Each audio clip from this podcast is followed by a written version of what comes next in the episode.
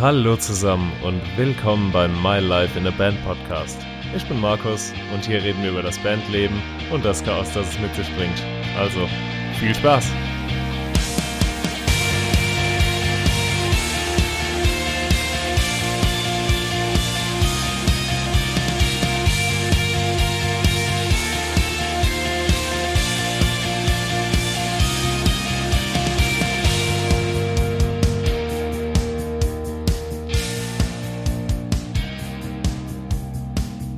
Schön, dass ihr wieder hier seid. Ich bin Markus und das ist My Life in a Band.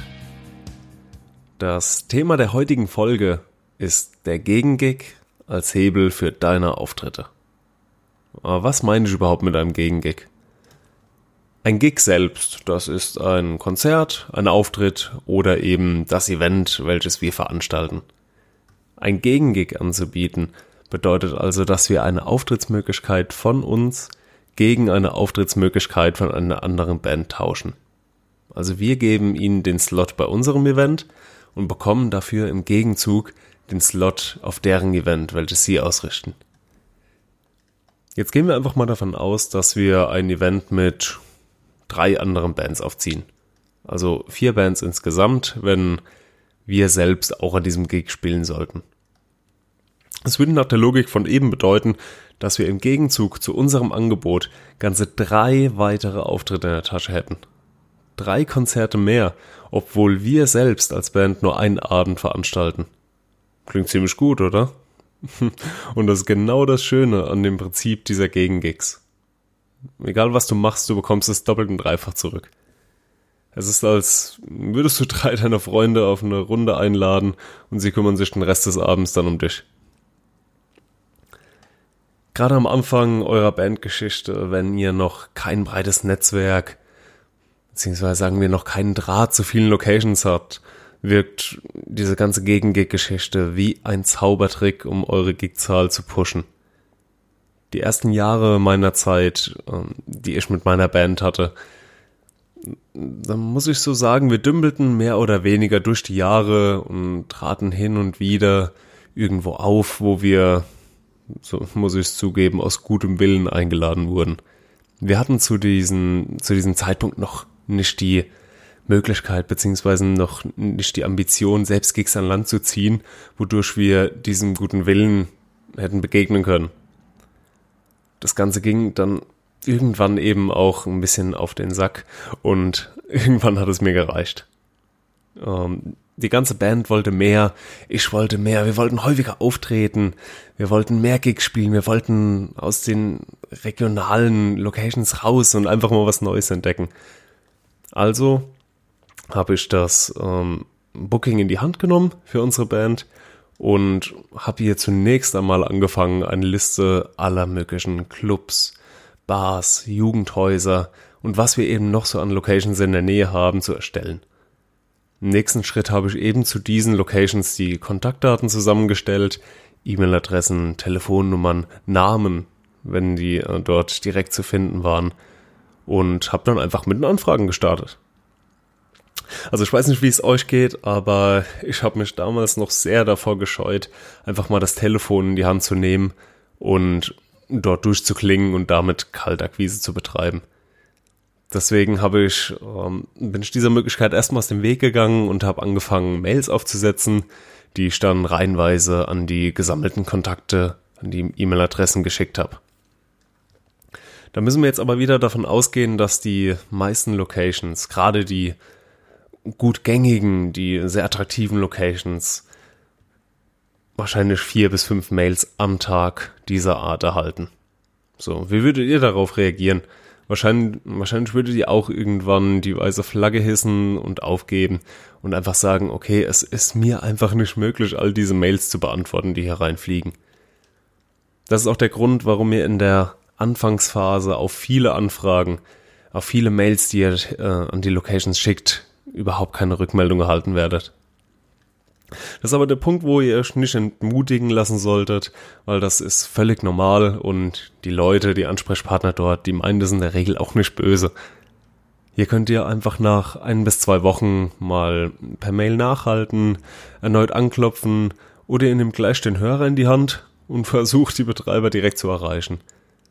Oder eine weitere Möglichkeit, wenn es bei euch in der Nähe ist beispielsweise, fahrt einfach mal vorbei, ähm, fragt nach, wen ihr deswegen ansprechen könnt wegen dem Booking und vielleicht könnt ihr dann direkt dort vor Ort ähm, mit der Person einen Termin ausmachen und euch da schon in den Kalender eintragen. Nehmt dazu eine CD mit oder eine Aufnahme, damit er euch auch, äh, sich auch gleich ein Bild von euch machen kann. Aber auch was das Anrufen angeht. Trotz der ganzen anfänglichen Scheu hatte ich noch nie negative Erfahrungen damit gemacht. Am anderen Ende sind auch nur Menschen und der Großteil der Personen, welche ich angerufen habe, die waren sehr freundlich. Was heißt der Großteil? Ich hatte noch nie mit jemandem zu tun, der unfreundlich war. Wenn ihr hier wirklich beharrlich bleibt und stetig dran bleibt, weiter pusht, dann habt ihr auch schon bald die ersten Erfolge in Form von Terminzusagen. Und wenn ihr diese Zusagen habt, wenn ihr eure festen Dates habt, wo ihr dort eine Veranstaltung ausrichten dürft, dann könnt ihr auf die Suche nach weiteren Bands begeben und ja, könnt ihr schon auf die ersten Bewerbungen freuen. So eine typische Ausschreibung könnte dann wie folgt klingen.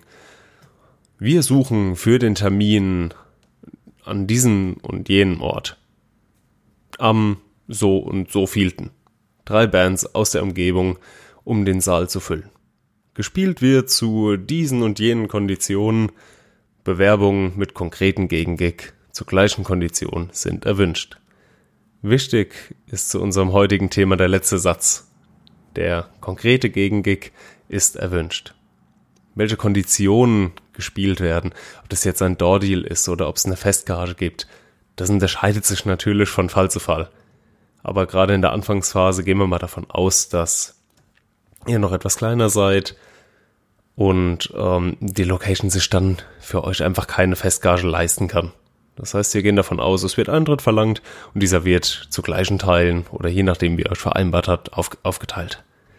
Wichtig ist hier der Wunsch nach einem Gegengig. Je nach Attraktivität des Spielorts fliegen dann auch in den kommenden Stunden, vielleicht auch Tagen, Bewerbungen einiger mehr oder weniger Bands in euer Postfach. Die könnt ihr dann sichten. Und hier werden auch schon einige dabei sein, welche hoffentlich zu eurer Musik passen und zum anderen auch noch einen passenden Gegengig im Angebot haben. Also könnt ihr euch mit denen in Verbindung setzen, schauen, an welchem Datum ist denn dieser Gegengig, den sie uns anbieten können. Checkt das dann mit euren Bandmitgliedern ab, weil die sollten an diesem Tag im besten Fall auch Zeit haben. Ja, und zack, aus einem werden zwei. Damit habt ihr aus einem Gig, den ihr rangeholt habt, schon mal den ersten Gegengig geholt und pusht so eure Zahl der Gigs, die ihr in diesem Jahr spielen könnt. So füllt ihr einfach nach und nach die freien Slots eurer Veranstaltung und tütet alle Termine ein. Es wird vorkommen und es mag sein, dass auch Bands unter den Bewerbern sind, welche euch aktuell keinen konkreten Gegengig bieten können. Mit denen wollt ihr aber vielleicht trotzdem gerne spielen. Und Leute, nutzt auf jeden Fall die Chance auch einfach mal diesen Bands einen Gefallen zu tun, ähm, ihnen die Möglichkeit zu geben, bei eurem Gig mitzuspielen. Und wer weiß, wie die Zukunft spielt. Vielleicht revanchieren sie sich an einer anderen Stelle später dafür. Vielleicht auch nicht, aber gut, das Risiko haben wir immer, so ist das Leben. Ich habe auch schon ein paar Events zusammengestellt, in welche ich auch Bands aufgenommen habe, die mir zu dem Zeitpunkt keinen Termin geben konnten. Und das ändert ja nichts an der Tatsache, dass trotzdem tolle Freundschaften entstehen können und neue Kontakte schaden auch hier nie. Damit will ich einfach sagen, dass der Gegengig erstmal keine Pflicht sein muss, sondern seht ihn mehr als nice to have. Macht euch in dem Fall lieber nicht unsympathisch, weil ihr auf Teufel komm raus einen Termin aus den Bewerbungen quetschen wollt, sondern geht hier lieber strategisch vor, helft einer Band aus, gebt ihnen eine Möglichkeit, äh, einen Gig zu spielen, um, wenn sie euch gefallen, einfach in der Hoffnung, dass sich das Karma in der Zukunft auszahlt. Vorhin habe ich erzählt, dass ich mir zu Beginn meines Bookings eine Liste der regionalen Veranstaltungsorte erstellt habe. Wichtig ist hier das Wort regional, denn die Betreiber, die ja, die Inhaber der Locations, die freuen sich, wenn sie zum Anfang zumindest schon mal eine lokale Band im Lineup haben, welche bestenfalls eine Menge Leute zu dem Event ziehen kann. Um hier auf Nummer sicher zu gehen, holt ihr euch dann in eurem Line-Up einfach noch eine andere lokale Band dazu, mit der ihr davon ausgeht, dass der Zug der Leute ausreicht, um einfach die Location auch zu füllen. Dann habt ihr aber immer noch zwei Slots frei und die könnt ihr eben an überregionale Bands vergeben. Und hier wird's dann eben interessant. Diese zwei weiteren äh, Bands, die überregional herkommen, die bedienen wahrscheinlich einen ganz anderen Kreis mit ganz anderen Locations als denen, die ihr kennt. Den Gegengig an dieser Stelle könnt ihr dahin nutzen, an Orten zu spielen, an welche ihr selbst überhaupt nicht rangekommen wärt. Locations, die euch vorher ignoriert hätten, könnt ihr nun bespielen, weil ihr über diesen Gegengig dort reingekommen seid. Ihr könnt in neuen Städten spielen, neue Locations und potenzielle neue Fans erreichen und das alles nur, weil ihr es geschafft habt, an einem einzigen Termin in eure Region zu kommen. Das ist der Moment, an dem die ganze Geschichte dann anfängt Spaß zu machen, weil ihr merkt, es bewegt sich was, es gibt, ihr nehmt Fahrt auf, ihr bekommt so ein schönes Momentum und äh, pusht einfach euer, euer komplettes Booking.